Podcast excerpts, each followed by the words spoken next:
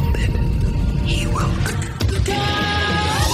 It's the Skinny on Sports Podcast with Aaron Cowell. I throw balls far. You want good words? Data language. Talk real sports with a real man. Come after me. I'm a man. I'm forty. And now here's the be-all, end-all, know-it-all of high school, college, and pro sports. Aaron Skinny Count with the Skinny on Sports. We're talking about practice, man. I'm the M V P. Oh, man, and a good Thursday morning out there, Western Oklahoma. Welcome to the Skinny on Sports right here on ninety-eight point one F M. The Sports Animal. Glad to have you along for the next hour. Going to get into all kinds of stuff. Uh, Barry Trammell wrote an article about the uh, national title game on Monday night and whether or not T C U's blowout loss has undone some of the goodwill for the Big twelve that they had accomplished with the win, with some different things that the Big twelve has done to try to bolster their opinion across the nation. So I wanted to, I don't really care about what T C U does, but I want to spin that back a little closer to home. And when you saw Georgia destroy T C U, and you can't help but think, if you're an O U fan, about the fact that, de- that, that uh, T C U destroyed you. What does that, what are your real thoughts about O U and Texas moving to the S E C, and it happening, I suppose, after this year, although the Big twelve schedule is still not out. What's that supposed to be coming at some point? So what are your true thoughts on on that move? What is a best case? If, if I if I said, Jared, lay me out the glass full. I'm not talking about half full. I'm talking about the full glass perspective for O U fans. The best case scenario you can come up with in this move. Tell me what that is. And then an empty glass, worst case scenario of what could happen uh, with Oklahoma moving to the S E C here in a year. So we'll talk about that at the end of the show. N F L playoffs are coming up starting on Saturday. I want you to rank the fourteen quarterbacks in order. fourteen? All fourteen of them. There's fourteen teams still left, Jared. Wow. You clearly didn't look at the... I never got it. Oh, I didn't send it to you? I never got it. Oh, well, guess what? You have to rank the fourteen quarterbacks left. Okay, well, go ahead and fill it sometime. So rank them.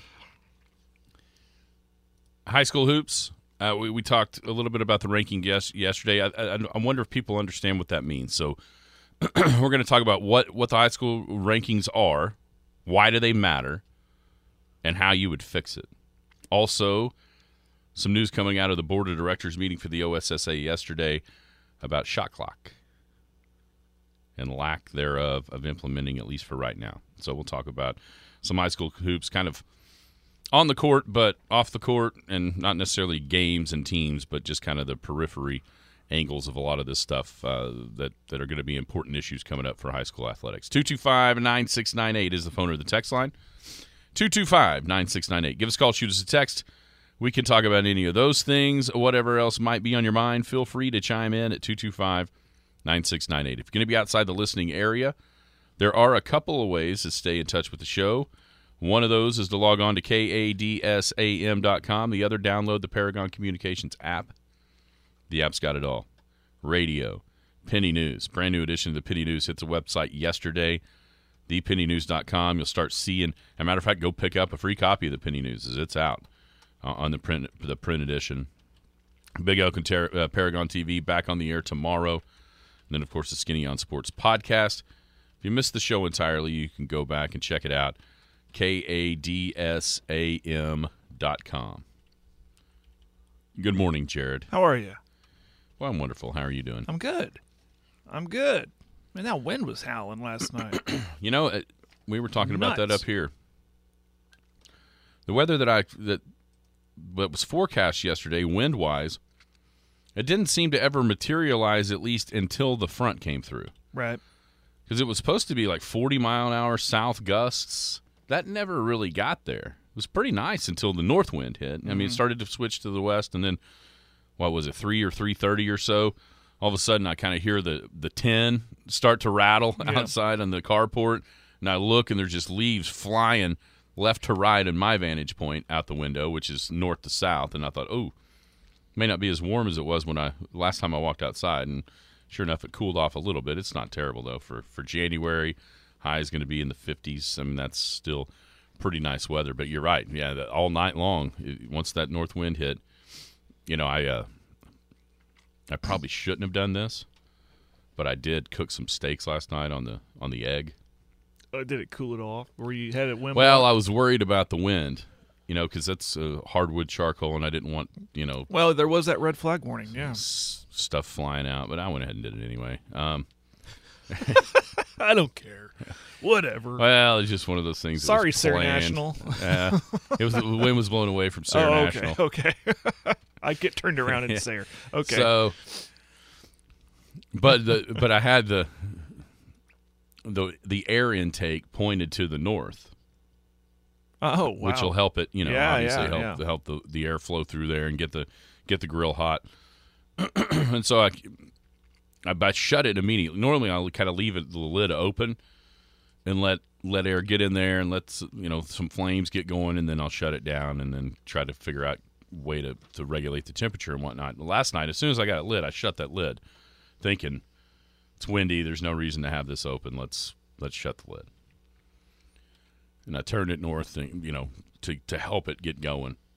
I looked out there, and there's the the little top air intake thing that you can open up completely or spin the wheel or whatever just to, to try to help regulate temperatures. I had it full blast wide open. I look out, and there's flames shooting out the top. Oh, my. Whoa. And so um, – the air clearly worked, but by the time that um, we had some errands to run, put up, put the steaks on, it was about six hundred fifty degrees. Well, see, the, the temperature gauge, it goes, I think it goes to seven fifty. It, okay. it, like with with marks on it, you know mm-hmm. what I mean? Mm-hmm. So I put the steaks on. It, it didn't have a bunch of flame at that time, so I thought this is going to be perfect. I put them on, wait three minutes because that's just what I do. I go back out, and the gauge, the the the, the temperature thing, the reading little arm uh-huh. has gone all the way around to the other side, back up to like one hundred. Oh. So we're talking, I don't know, eight, nine thousand degrees, e- something along yikes. Those lines. Yeah. And when I opened it up, it's just like it was there was it, it was hot. Ah. But I got them flipped over, and they ended up pretty good. Not terribly. I mean, it was just kind of seared. I was afraid it was going to be just like a charcoal briquette. But the thing was, the flames weren't really just shooting up on the steak. It was like shooting up around it, and like because you know it's a circular pattern uh-huh. as you, you get that rolling through there. So it was really just kind of, I, I think the where it was actually cooking. Wasn't that hot, but as it went around it and up out through the top, yeah, that's where the, the reading is at the top there, and it was had flames on it, and so I think it was probably not quite exactly that hot. But anyway, the wind assisted yet almost harmed my cook last night.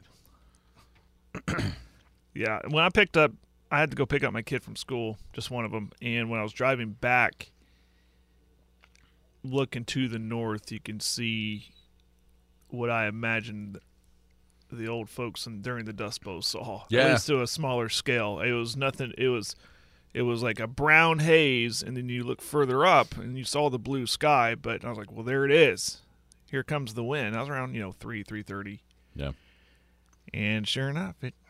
Yeah. By the time it, by the time it got dark and the lights were on, it was hazy almost. Yeah. From the wind blowing yeah. dust, Kansas dust in the air. I'm sure. Uh, breaking news. Breaking news. We need our. God, I say it every time we have breaking news. Breaking we, news is this: the Big Ten Commissioner Kevin Warren, yes, is expected to become the new president and C E O of the Chicago Bears. Wow! So the Big Ten Conference looking for a commissioner, apparently, according to N F L Network. Bruce Feldman tweeted that out just three minutes ago. Pretty good spot for him to land. Chicago having Justin Fields in the number one overall draft pick. Wonder if that changes the wheeling and dealing aspect. Will he not like Justin Fields? Mm. because he played during COVID when Kevin Warren didn't think it was supposed to with his alliance. It's true. How's that vaccine working out for athletes? Mm. Can I ask you a question? Can we talk candidly? I guess we're going to. Can we talk candidly? Uh, I did Twitter until I got threats and I quit. Uh, from I do te- have a tw- from the text. I do have Twitter, A K K double oh seven, and it isn't an homage to James Bond. It What's is, wrong with that? James well, Bond is cool. I realized it later, but it was just, but people already had A K K da da da, and so I typed in two two zeros and a seven, and it worked. And then I realized the a little first bit number that worked. A, a little bit you later, you went through one, yeah. two, three, and so a little bit later, I was like, oh, really? That's like James Bond. But I need to Photoshop your face like on James Bond holding the gun. That'd man, be your profile picture. We started watching Spectre the other night, my wife and yeah, I. I yeah. hadn't seen that. That was the only one I hadn't seen. Oh. And we're getting uh, – and then we went to bed and about forty minutes left. Mm. It's a little long. Yeah. That, those all are fairly long films, especially the newer ones. They all kind of have twists and turns. There's like three different storylines. I like how they all kind of connect, though. The Daniel Craig series of Bonds, they all kind, they all come together. The last one, you've seen No Time to Die. No, a longer. It's a little long too, but it, it wraps up the Daniel Craig arc of James Bond. How did the what were what was the order? Ooh, I uh, do my best here. Casino Royale was first What's before first? Quantum Leap or Quantum, Quantum Solace. Quantum of Solace yeah. was the second one, which okay. wasn't as good. No, I didn't like that one. The third one was the hit, the huge one. Um, Skyfall? Skyfall. And followed by Spectre. Okay. Followed by No Time to Die. No Time to Die, okay. And then that's it for Daniel Craig. And now they are out interviewing and talking with other potential new James Bonds. Seemed like there for a while the leader in the clubhouse was Idris Elba. Yeah. Which would be a milestone, obviously, but he, he I like him. Uh, I've seen now, um, I think his name is Aaron Taylor Johnson. You don't know him, but if you look him up, you go, oh, that guy. He's British, which is like a prerequisite if you want to be a Bond. And he's a younger guy, and he's played some action roles. And he's charming, and uh, I I think... I, and that, the thing was, he's in this movie called Bullet Train. Okay. Okay, with um, Brad Pitt and a host of other people. It's a really fun movie. If you haven't seen it, I suggest it. It's on Netflix. Don't watch it with the kid. It's one of those John Wick on a train is what it felt like. Yeah. Uh, but funny. Um, he's in that. He he got his start in a movie called, uh, oh, I forget what it's called. Really offbeat superhero type movie. He was a kid in that one. Anyways, good actor. And I remember watching Bullet Train thinking, that guy would make a good Bond. And that was months ago when it first came out. And then I saw reports like last week that Maybe. they are talking, M G M, they're talking with him. So that, that'd be my vote. I'd be okay with that. He's a young guy, so he could play it for a while like Daniel Craig did. Right. Yeah. I'm just wondering how in what direction they're going to take it. You know, the Daniel Craig thing, when you see No Time to Die, you'll understand what I'm about to say, but how are they going to move forward? Like, do they totally wipe it clean and do it? Because that's what they did with Daniel Craig. They brought him, that Casino Royale was like, he was a younger Bond, kind of, you know, raw, kind of green, you know, yeah, on how he did things. And you saw his character as Bond grow up until the to the last movie. So I, I wonder what they're going to do now. I got an idea. What's that? Ever put any thought to making James Bond a woman? There was that talk, clearly. I mean, look at what the time and age we're living in. Right. There was that talk, too. There was that talk.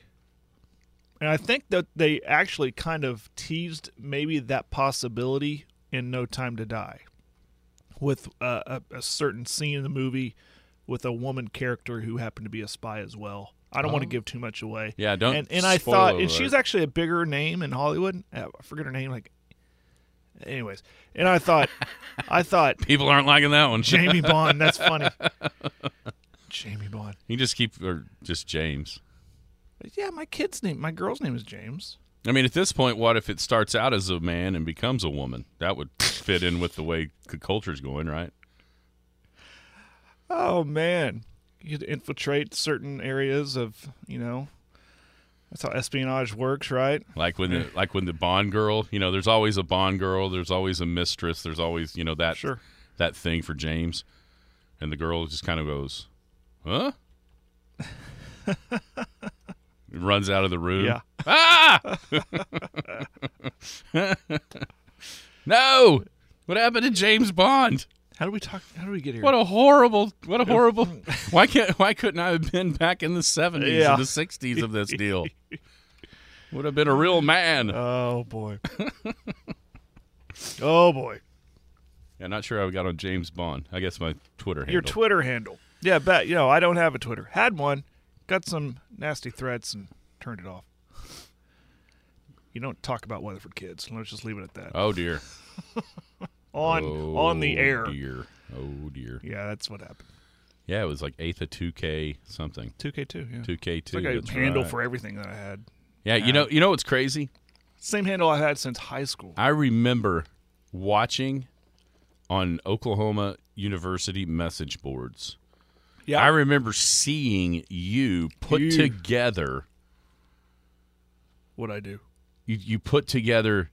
the video of Bedlam games with the audio from the O S U radio crew oh, man. on O U websites and thinking that is awesome, and then figuring and then seeing who I'm like, I, I know who did that. Yeah, that before was, I even knew you. Oh man, I forgot about that.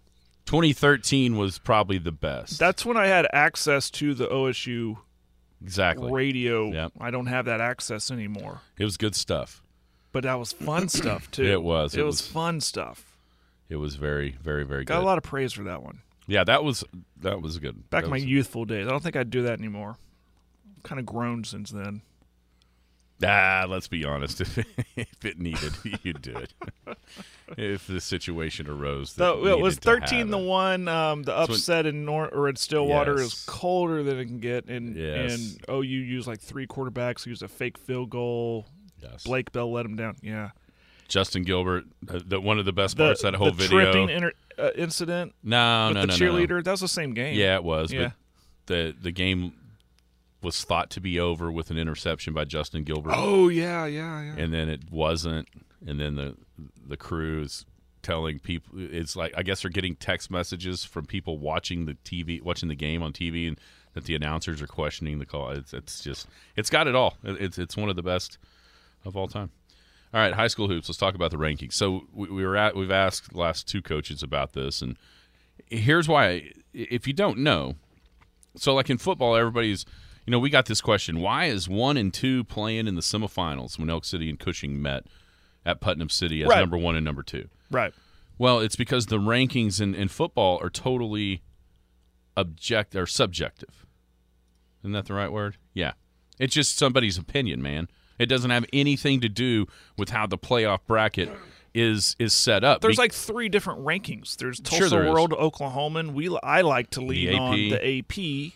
But the point is, none of those go into creating the bracket for the football because there's districts and standings, and that's the way you qualify for the playoffs. And then the the bracket itself is set up in a way that this district champ will meet this district champ in the semifinals if they make it there, and that's what happened. It just so happened that that was one and two in those rankings. In basketball, it's completely different because the rankings that you can find on the O S S A A rankings webpage, uh, webpage are what is used to create the playoff brackets.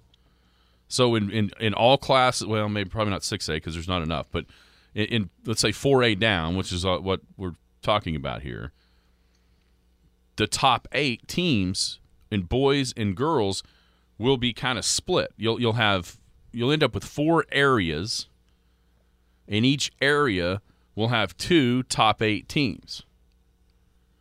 And obviously, the higher you're ranked and the higher you're seated, the easier the road is supposed to be. That's why it matters. That's why it needs to be taken seriously by the coaches. And here's the thing. The coaches are the people that rank the teams. I knew that the coaches could see the other coaches, how they ranked.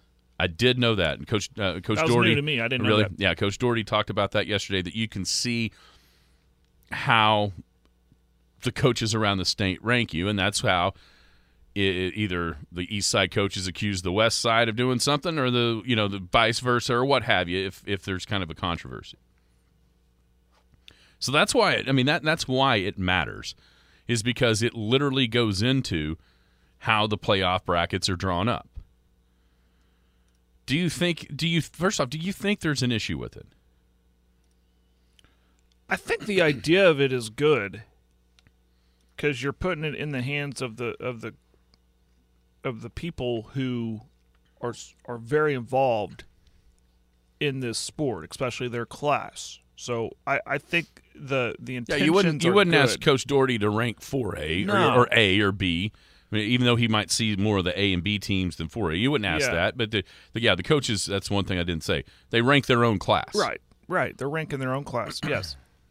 But but then he also kind of said, man, it, it takes a little time. Sure does. And you don't want to you don't want to leave anybody out. And he said that I've done a ranking and go, oh, I forgot about this team. And he's had to shuffle it around, and it takes some time. And, and sometimes coaches, it's like, man, that I got a better thing, not better things, but you know what I mean? Like, man, I'd rather be in the gym running some drills here than have to sit here and wonder who's going to be one or two or three or four. And, and so they, and then, then there's the, there's the, the human element of it. And that's the persuasion side of it. And there's always been those whispers of politicking. Calling your buddy on the east side that used to coach on the west side, hey, remember us? We're doing pretty good. How are you guys? You know, just kind of injecting the idea of maybe my buddy over there will rank me a little higher. So, you know, there's always that human element of it, uh, of that side of it. But, I mean, I think it's the best of what we got is what I'm trying to say. I mean, what other answer is there taken other than the coaches? If the coaches aren't ranking them, how are we doing this? There's not an official committee. This isn't like a playoff committee where they're, you know, we sit in a room each Sunday and, and rank these teams. What better option is there? I don't think there is. I, I don't think there is a better option, because those guys and gals see more teams than anybody. Yeah. I mean, even one of us, let's say we we couldn't go around and see everybody. No. We can get, definitely give you our opinion on what they, we think. And or, they can either, as far as across the state, but they can also, you know, get film. I mean, they, it, I think I think the result comes in how much is put into it, right? And like you said, there's there's a human element to it at play both ways. You either try, or you you either try to make it the best system possible, or you try to game it in some way. You know, there's a bunch of coaches that, that literally won't put losses up from Friday nights until the rankings are out on Monday, and then all of a sudden, bam, there it is. Is that intentional, or they just get busy?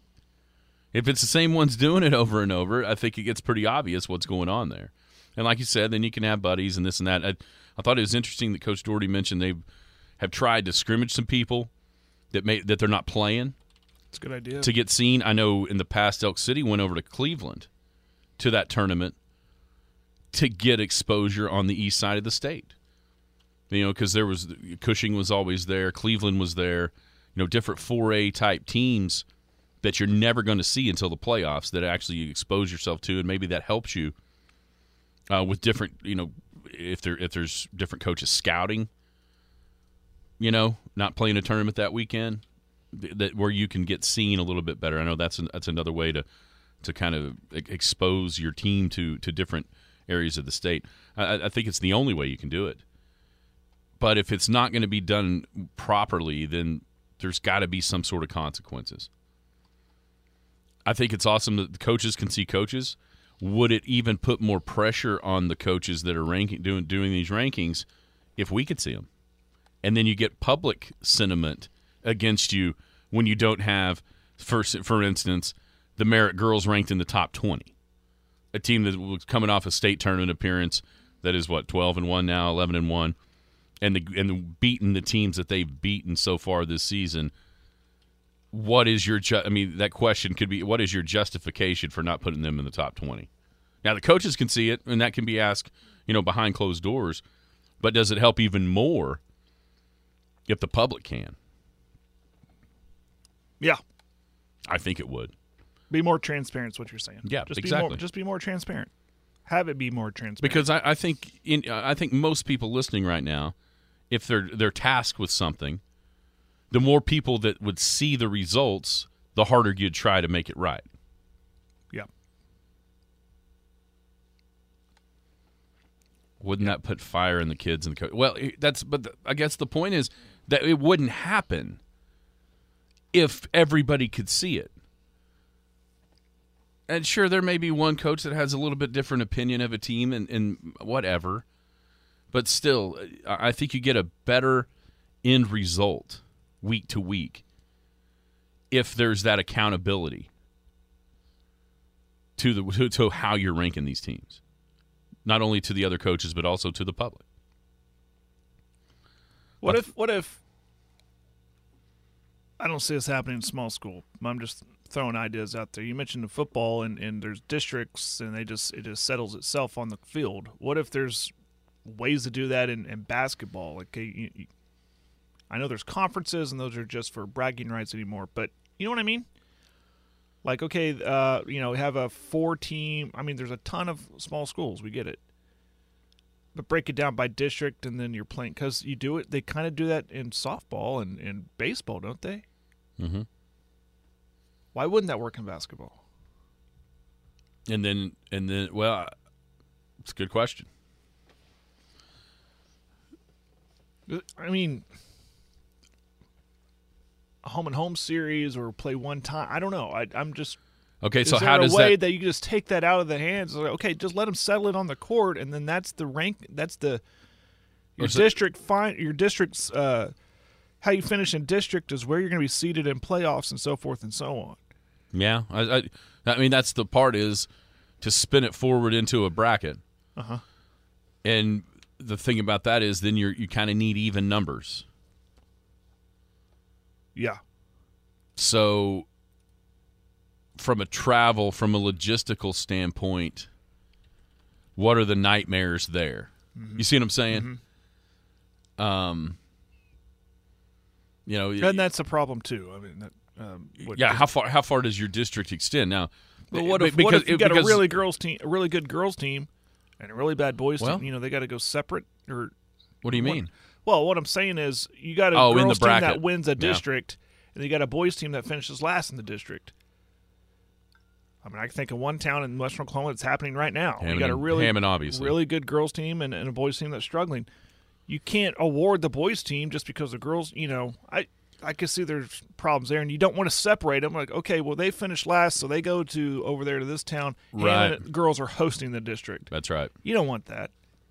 Yeah, the playoffs is the hard part of it. Yeah, it is. And, it, and it's hard because, you know, in football, you're talking about one time a week as far as games. Mm-hmm.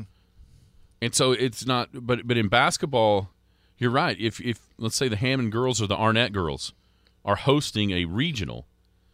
Their boys are struggling. What, are they, what if they're in Earl, Earlsboro? You're going to send them, you know. Right. I mean, that gets and, – and then if they move, then they're yeah. – it, it gets – the logistics of it are hard. And then – so if you want to try to keep the travel down as much as you can and you only have one team coming out of each area, well, now you're limiting the access to the state tournament in some ways by, you know, if if the geography of it is – Arnett, Leedy, Goodwell, Hammond are all in a certain cluster of top fifteen teams.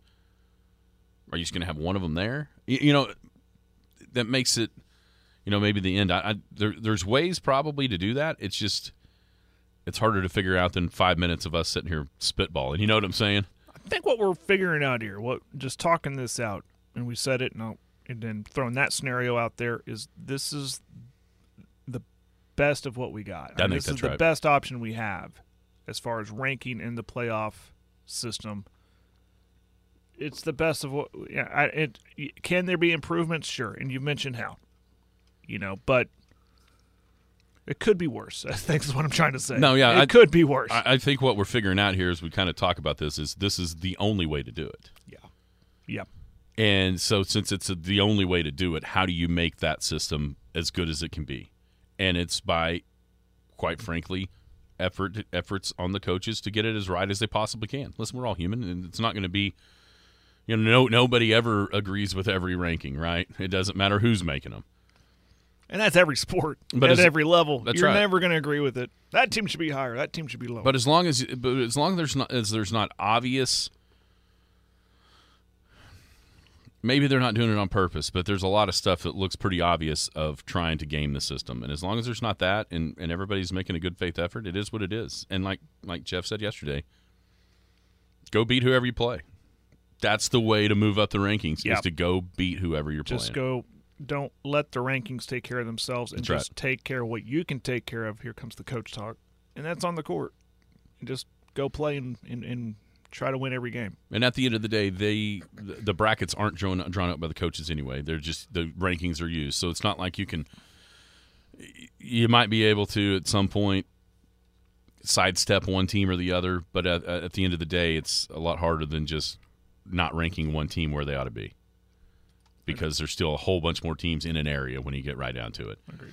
Uh, no shot clock that came out of the uh, no shot clock yet at least came out of the meetings yesterday at the for the board meetings of the O S S A A.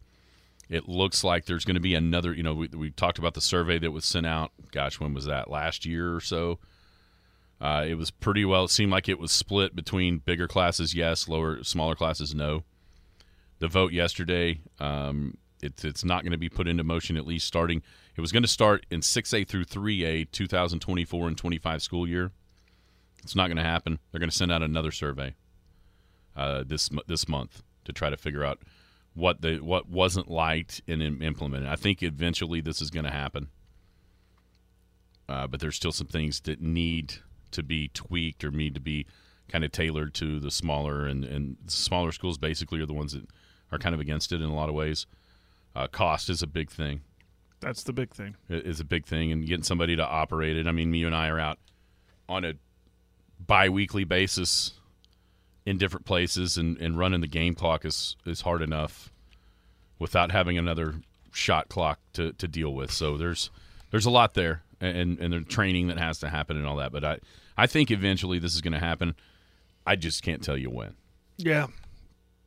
I, I'll, I'll, I'd be lying to you if I said that I wasn't disappointed that it was a unanimous no, but based on the results of, you know, at least I think it's a good idea to start it with the larger schools and see what it looks like, because obviously larger schools, especially schools like in the met, you know, most schools in the metro Tulsa area, they have the money that can do it, and they can find somebody to do it and do it right, and then see how that works. I still think once it happens, it needs to happen like in those early tournaments. Yeah, here's the question, though. I mean, this this was brought up. Scheduling-wise, okay, what if, what if you have a, a three A team playing a Class A team? Yeah, that's a good one. That's a good question. This team does it, this team doesn't. Or you go to a tournament. That's right. Oh, you we've know. never played with a shot clock. Yeah, you have to figure that, figure that one out. It was a seven seven tie in the vote. Hmm. And the tiebreaker came down to the president of the board, who was Rex Trent of Bingaroni, and he said no. So it's going to be relooked at, and another survey sent out. Looks like the weather's going to be good enough for a Saturday scramble at Sayre National, one o'clock on Saturday. Had a pretty good crowd yesterday. By the way, we sold a driver. Oh, we did we get a commission off that? I don't know. I didn't ask Jimmy. We helped sell that driver. We helped sell a driver. Nice. Callaway driver. So Can we say who bought it? And will it be put to good use? Gary Don, yeah, yeah. Listen. Okay. Speaking of Saturday scrambles, you want to be on his team, him hitting from the very front tees. He can hit it about as far as I can. Yeah, good good guy to have. By the way, what's up, Secret Weapon? I know we've got we've had a new uh, listener over the last little bit here, the Secret Weapon, who, by the way, was on the winning team in the first Saturday scramble. So we'll say a little what's up to, to Mister Boswell out there listening today. Awesome. All right, Jared, rank your fourteen quarterbacks that are in the N F L playoffs starting this week with um, – let's go bottom to top. Bottom to top. Well, so the obvious answer number fourteen, did you do, whoever's going to play quarterback for Miami? Skylar Thompson. Is that who it is? I almost okay. wrote down just Miami, that, I, but I, I, I put Thompson. Okay, that, so did I. uh, number thirteen, same could be said about Baltimore, right? It doesn't look like it doesn't look like he's going to go. Uh, uh, Lamar. Lamar, thanks. I looked it up. Anthony Brown, is that the guy? I actually ranked Lamar in this, where I thought oh. Lamar, and but with a hobbled Lamar sure. possibility. Well, I, I'm ranking it based on availability this week. Okay. Okay. So, so that's kind of like you can always put it fourteen A and fourteen B. You can just switch them around. Okay. I actually, I put Daniel Jones. Okay, well, I got him at twelve. I got Daniel Jones at twelve. Are we going at the same time here? Yeah, twelve for me. I put Geno. I got him a little higher. Geno had a good year, but we've never seen Geno in the playoffs. Sure. Um, I know. I'm so down on this guy. eleven. Dak. I have Dak higher. I don't have him way higher, but I also have his, his career playoff stats uh, to back up where I've got him. Okay. eleven, I have Brock Purdy. We don't know. He's been good. Um. You're leaning heavily on past playoff experience yes, in the unknown. It's a completely different game, isn't it? I get it. I get it. I see what you're saying. I've got Purdy eleven. But I'm also leaning on the on on the, the season as a whole yeah. and the perception of a player. So at ten, I have Cousins. Oh, my gosh. I've got him way higher. Well, his but, pers- I mean, they're like, wow, Cousins? Look at Cousins at, at Minnesota. Are we really putting a lot of stock in him to carry Minnesota to the promised land? I would put a lot of stock in the dudes around Cousins. Sure. I've got Trevor Lawrence ten. You're right. I mean, I my my bottom five were all guys that have never played in the playoffs. I, I get your I get what you're saying, and I, and I, I guess the way we now I got some other guys are, a little higher yeah, that have okay. never played in the playoffs, and th- it's probably my opinion of them. I wanted to put Lawrence a little higher, but I just can't. I did. I put him way higher. Okay. Uh, number nine, I've got Lamar, and I'm I'm also basing this off of kind of like. a Like a heater. You know, they're on a heater right yeah. now. They're playing really good. Uh, number nine, I have Purdy, Brock Purdy. I put Lamar there. Here's the deal. Lamar hasn't been great in the playoffs. He's only one in three, fifty-six percent completion rating, two twenty-five a game in those four games. And here's the here's the bad number. He's thrown three touchdowns against five interceptions. How many in playoff, playoff games career. has he played? Four. He's one in three. Okay, you said that. And what was the one? I can't remember. No, I don't remember either. But sometimes they go up against teams that are just, remember what I said, on a heater. They're a little hot, like when they went up against Tennessee. Yeah, I know, but Tennessee, really, I mean, as a home game, come on, man. Yeah. As as the M V P and you lose that game. Yeah, that's true. He was the M V P that year. Yeah. Um. Uh. So, number eight, that's where I have Geno Smith. They beat Tennessee. In twenty twenty-one. So I thought they played Tennessee more than he's played Tennessee more than once in the playoffs. Yeah, divisional round the year he's in twenty twenty they lost. He had a pretty decent game, except for not too many interceptions. Okay, so number eight, I've got Dak.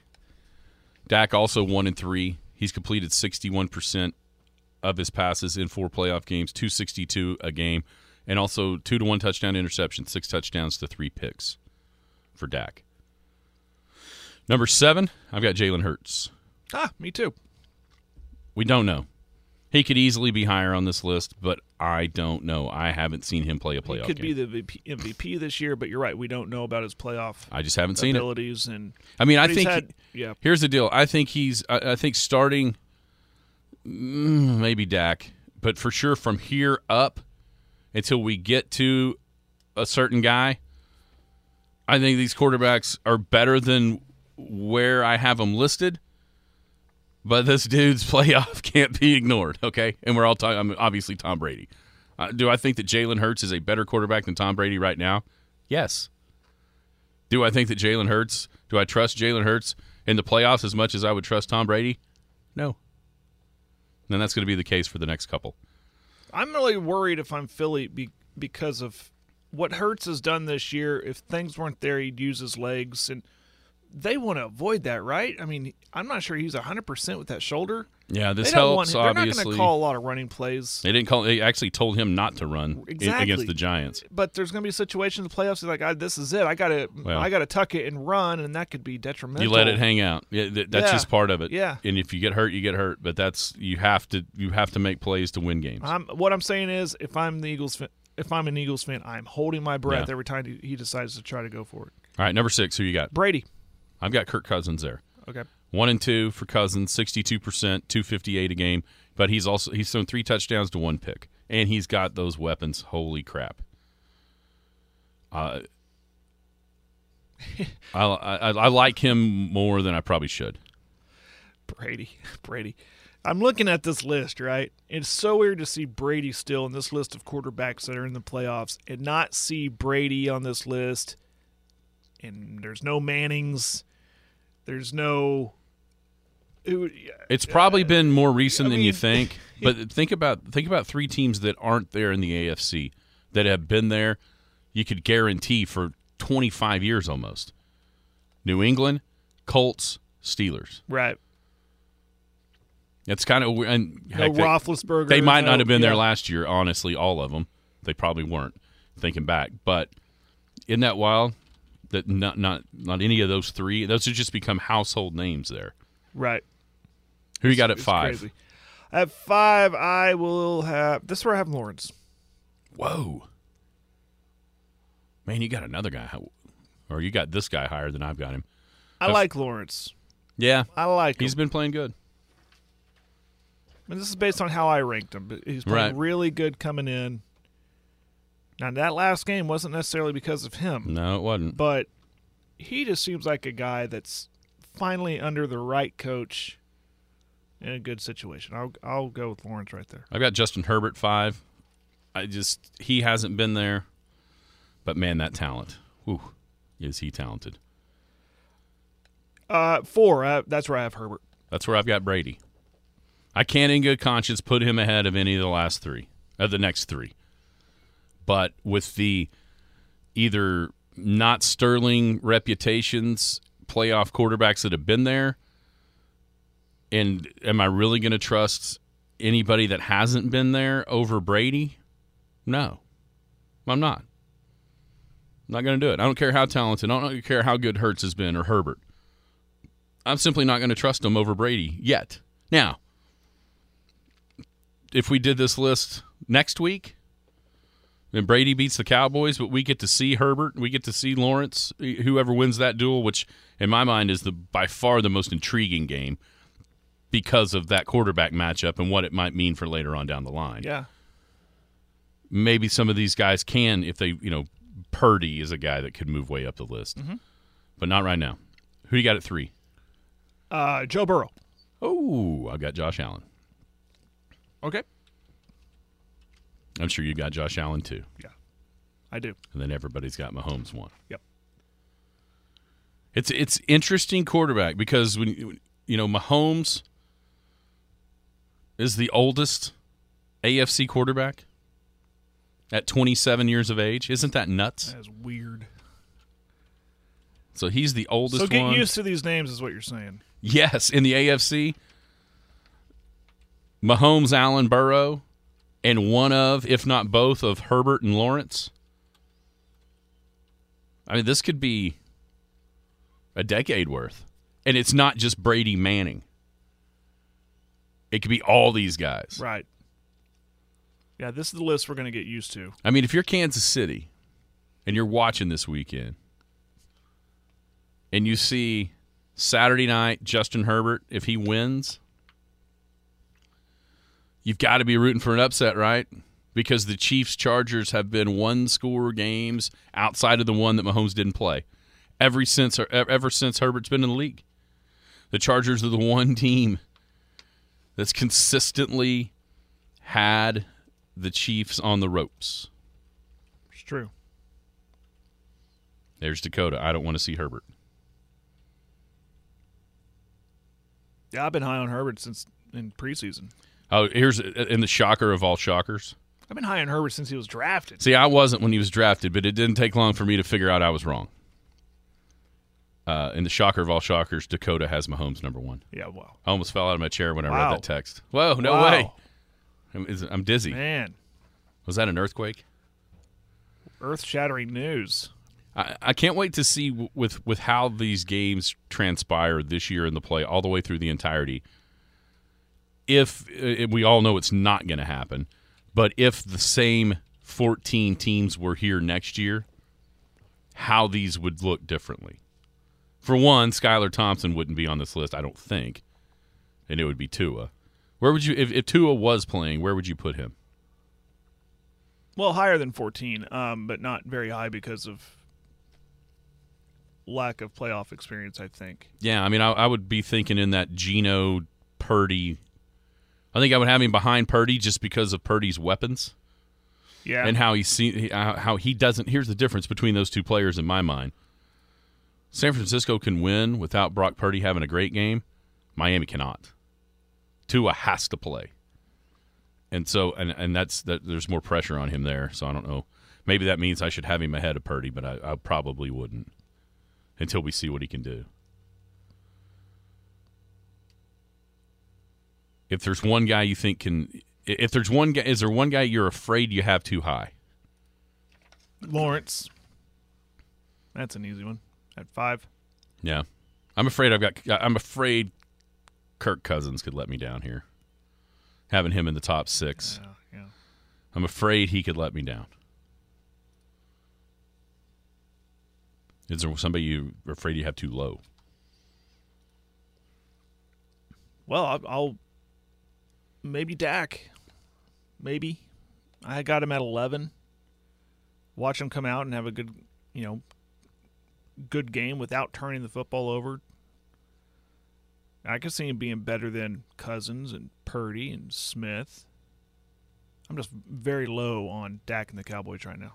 Hey, did you? But, see- but I. But on the other on the other side of the coin, I can see Dak playing just like he's played the last couple games, and allowing Tom Brady to have a last minute eighty-yard drive for a field goal winning. Mm-hmm. kick. You know, I mean, I, I could see that happening too because Dak threw a pick when he wasn't supposed to, or or his offensive coordinator didn't help him out. Or the offensive line can't block anybody because they're hurt. Can't block anybody, or, you know, it, you got to run the clock out, but let's throw it. Have to run the ball. Have to be able to run the ball for Dallas. Here, did you see that the top four earners at the quarterback position all missed the playoffs this year? Uh, who would that be? That would be... It's Kyler. It's Deshaun Watson. Wilson. It's uh, Russell Wilson, and it's Aaron Rodgers. Wow, that's crazy. All four missed the. At any point in life here for the N F L, is are people going to pay attention to that and realize if you give your quarterback fifty million bucks, you're wrecking your damn team? Is that ever going to happen, or is everyone so scared of not having a good one that they're still going to pay? Well, I think another question too. Look at what happened to the Rams this year.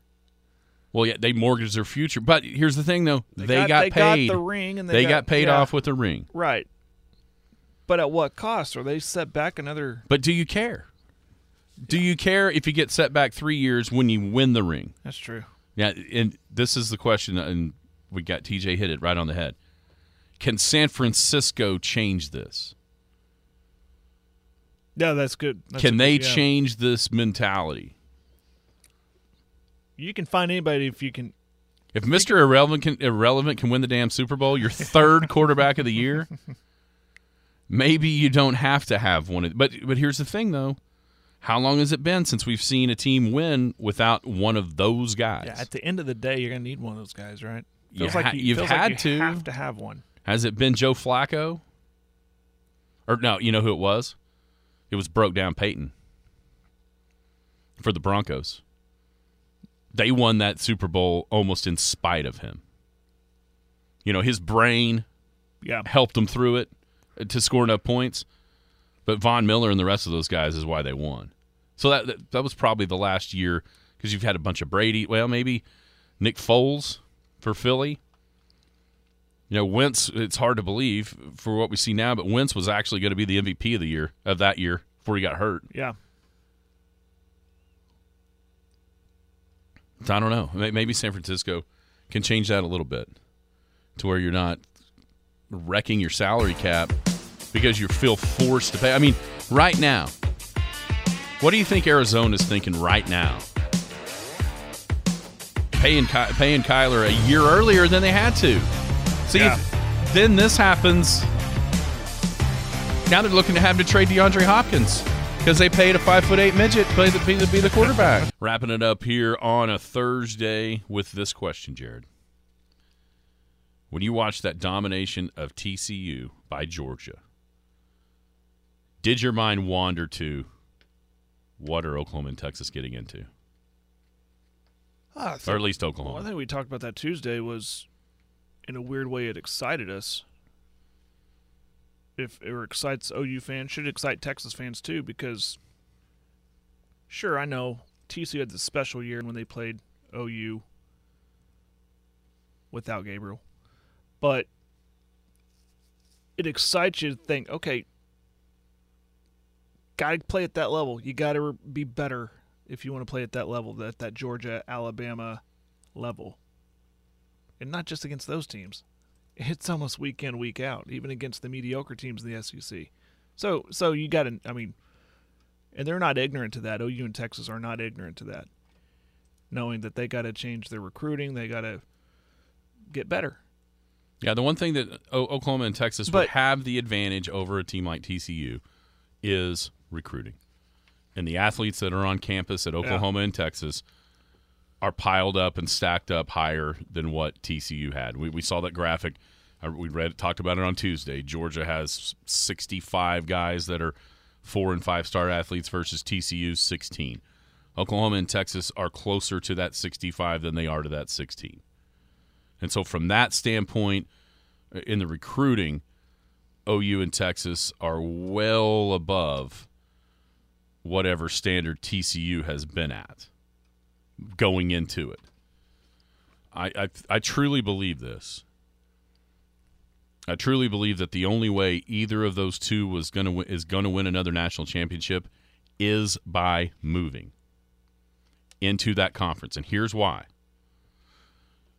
Those two, you're right, they're going to be forced to recruit that type of player to compete on a daily basis, on a weekly basis in that league, versus recruiting the type of athlete that gets you a Big twelve title on that daily, weekly basis in order to get into the playoff.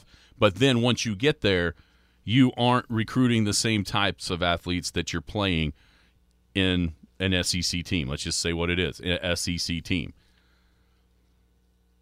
And, that, and, and we've seen this.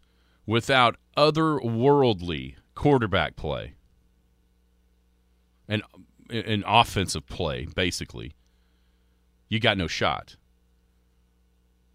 T C U, Duggan played terrible. They got steamrolled like none other. Think back to Jalen Hurts against L S U for O U. Didn't play great. Got steamrolled. Kyler for the first half against Alabama, first quarter for sure, didn't have a damn yard.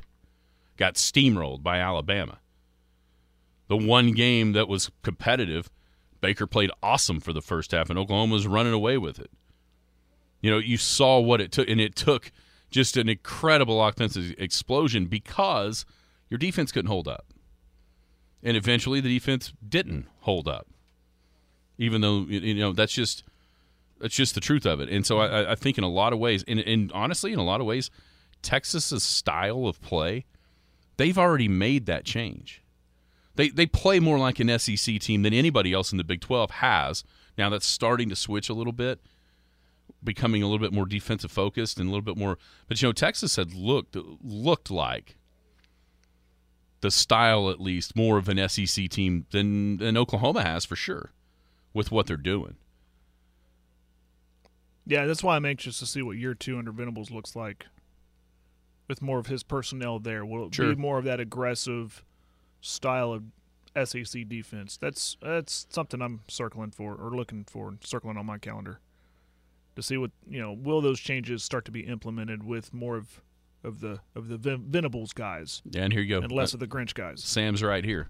Kids want to play in that conference that puts the most players in the N F L. It's true. Give me your best case, glass pouring over full scenario for Oklahoma entering the S E C and how it goes. Uh, What do you mean, like a result after the first year? I'm just talking just, about just being in the S E C. Give me your – well, obviously national title or titles. Um, recruiting even more of a higher level. Let's let's call it like this. Recruiting at an A and M level but with results. Right? That's that that's all you could ask for. You recruit like that, get those all those guys, keep them on campus, win at a high level, bring home the title. That's your overflowing – best case scenario. Yeah, similar. Meet that recruiting challenge of getting those guys. I mean, A and M, they're about. I mean, listen, we make fun of A and M. They they were they got those guys there now.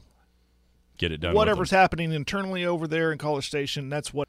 But if O U can get guys like that and recruit at a high level, those results will come.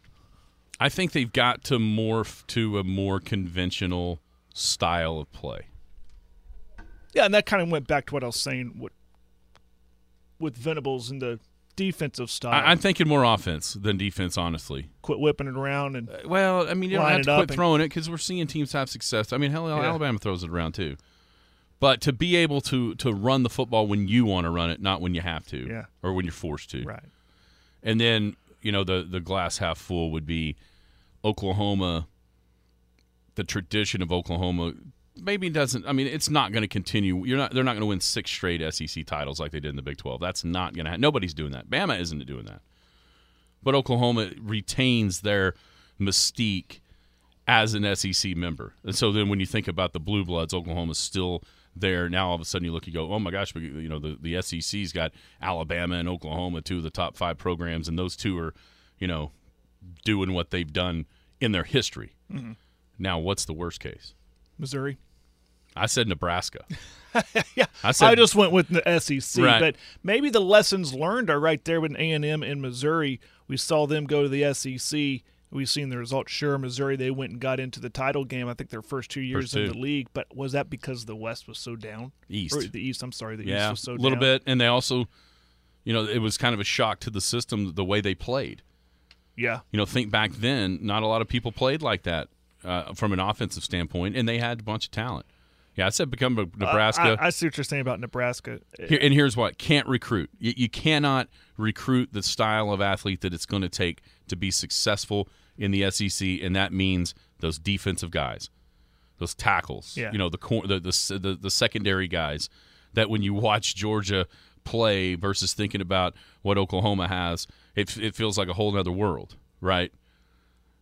And then with all of those things, it means you have to continue to play a Big twelve style to win games. And if that has to occur, are you just a little better version of Mississippi State? Just because you've got your Oklahoma, ver- you know what I'm saying? Is that all you get? Is is that where you're at? The perennial seven and five to nine and four type or nine and three type of team with the ten and two splashed in there every now and again. I don't know, but that's where it comes is, is you're not able to recruit the S E C style defensive athlete.